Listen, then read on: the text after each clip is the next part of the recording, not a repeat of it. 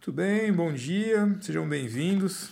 Estamos aqui de volta né, nessa, nessa conversa que nós temos sobre o mercado financeiro.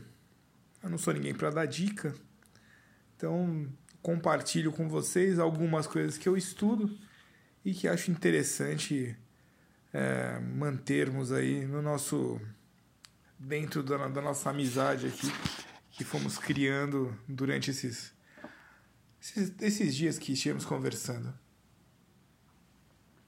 Hoje eu vou compartilhar com vocês um texto inteiro, mais rápido.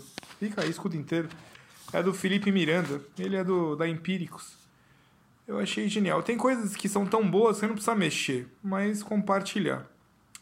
Então, abre aspas, veio o texto abre aspas agora, o mínimo que você precisa saber sobre investir em ações.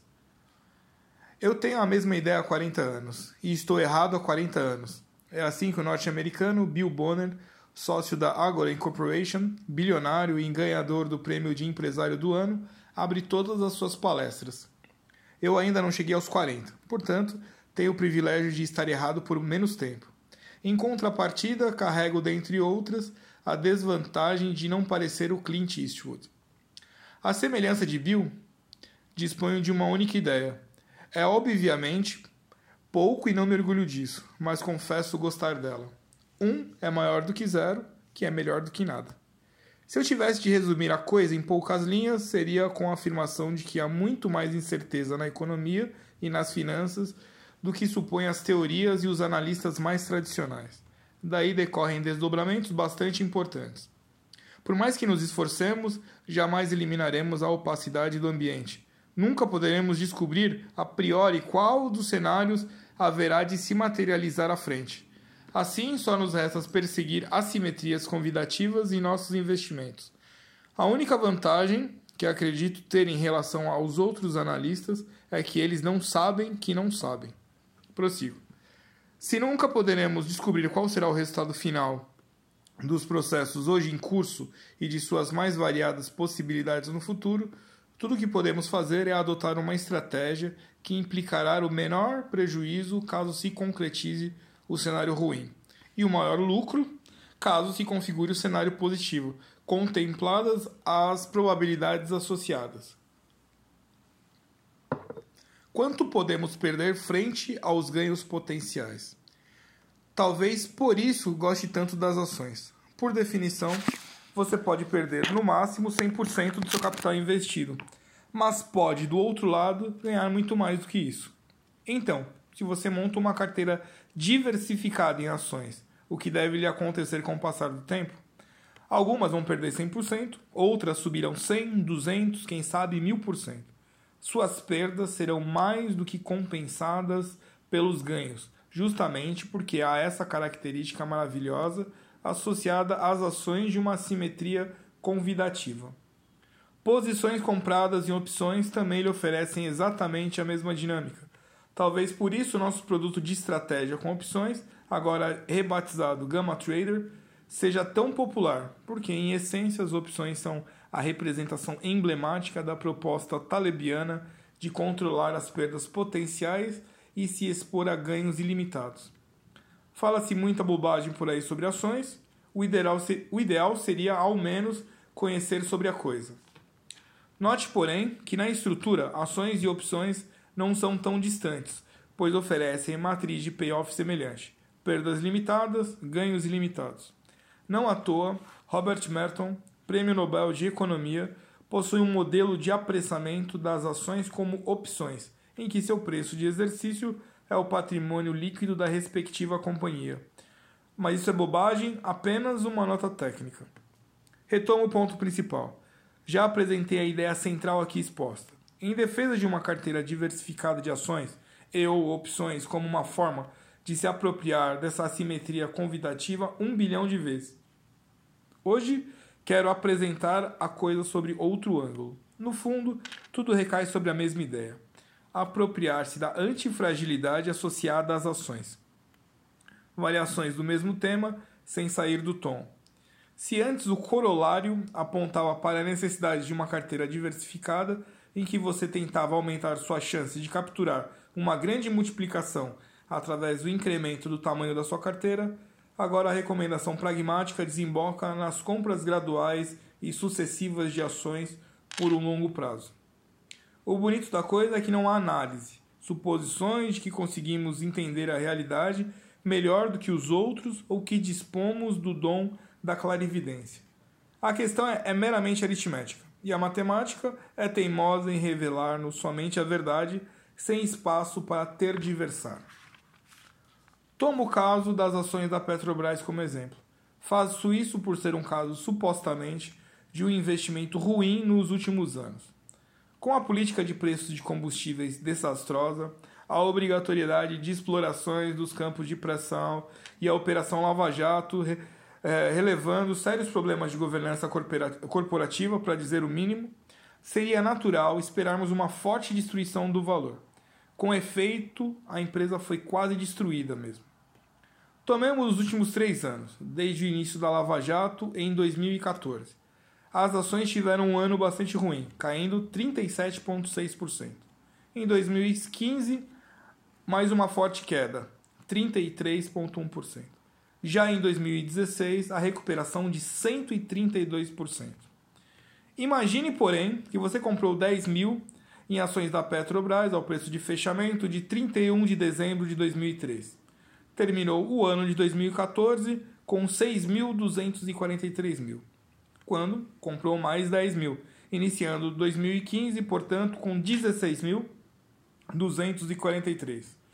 Com a queda das ações, encerrou aquele ano com 10.861 mil. Então, ao fechamento de 2015, comprou mais 10 mil, adentrando em 2016 com 20.861 já tendo destruído, portanto, quase 10 mil dos 30 mil aportados. Então surfou a valorização de 2016, tendo agora 48.500. Mesmo com a empresa tendo passado por dois anos periclitantes, foram mais de 60% de ganhos, bem acima do CDI, e um excelente desenvolvimento e desempenho para qualquer métrica que você possa imaginar. Talvez você pense se tratar de um caso particular e escolhido apenas para provar o ponto. Não é. Pensemos genericamente. Vamos a um exemplo hipotético em que uma empresa quase quebra no primeiro ano, caindo 99%. Veja é, que perdas superiores a isso, supondo que a companhia não vá morrer no meio do caminho, são bastante difíceis.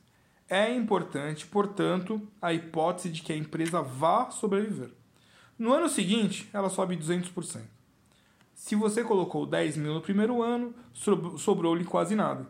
Mas se voltou a comprar no, no ano 2, você teve seus 10 mil dessa segunda aquisição transformado em 30 mil. Ganho final mesmo com a empresa quase quebrando, 50% de lucro. O que, está por o que está por trás disso é simplesmente a lógica, a aritmética e a antifragilidade das ações. Para se aproveitar dela em sua totalidade, no entanto, você precisa ter algum fôlego financeiro para poder fazer aportes periódicos. Escolher, escolher empresas que não vão morrer no meio do caminho. Você precisa sempre poder participar da próxima rodada do jogo e principalmente ter foco no longo prazo. Se você encurta demais o horizonte temporal de seus investimentos, simplesmente não pode se beneficiar das características da renda variável e é simplesmente fundamental para retornos consistentes. Uma sequência de cinco anos ruins pode ser atropelada por um único ano excepcional. Isso só será possível, contudo, se você estiver exposto àquilo por seis anos. Não há como pensar em curto prazo. Isso vai simplesmente destruir os benefícios que as operações de risco podem lhe oferecer. Fuja de quem não tiver essa consciência. Como Talvez você já tenha percebido, estou numa campanha nessa semana em prol da conscientização da importância do horizonte temporal de longo prazo, pelo bem dos investidores e pessoas físicas, tipicamente ávidos por resultados de curto período. Ansiedade e consistência de retorno, infelizmente, não combinam. Eu também adoraria que combinassem, confesso. Então, ansiedade e consistência de retorno. Hoje, em particular, gostaria que não somente os investidores tivessem essa consciência, mas principalmente os senadores. Está prevista a votação em segundo turno no Senado da PEC do teto de gastos, que foi aprovada, porque ah, esse texto é mais antigo. Expectativa ampla por aprovação, mas no país das surpresinhas de última hora, só comemoro com a bola dentro da rede. Quem grita gol antes do xingamento no estádio, na arquibancada, rende até tapa na orelha. Além do resultado em si, placar da votação é importante, pois é, o placar da votação é importante, desculpa, pois pode indicar perda ou não de apoio ao governo depois da delação da Odebrecht ser vazada. Uma base ampla e unida é importante para sinalizar espaço para aprovação da reforma da Previdência e outras que vierem a surgir. Esse é um texto que eu decidi compartilhar. Eu tenho o livro dele, o livro Sem Ensaios, do Felipe Miranda, que às vezes ele é mal interpretado pela sua mídia ostensiva na internet. De fato, ele é bem agressivo. Porém, ele é uma pessoa com uma, uma certa sabedoria, um certo conhecimento do mercado e compartilha com aqueles que querem ouvir alguns adendos muito interessantes. Esse é um adendo interessante que vai tratar do de estar focado no período não tão longo, falamos aí de 5 anos, 6 anos, aqui a gente costuma conversar sobre esse período de tempo também. É um período onde geralmente se tem um ciclo fechado. Provavelmente uma, uma pequena queda e em geral o ciclo ele fecha na alta onde você vai respeitando o comprar na baixa e vender na alta vai vender na alta. Espero que tenha ajudado a todos aqui somos nós da Alien Sociedade Médica. Boa noite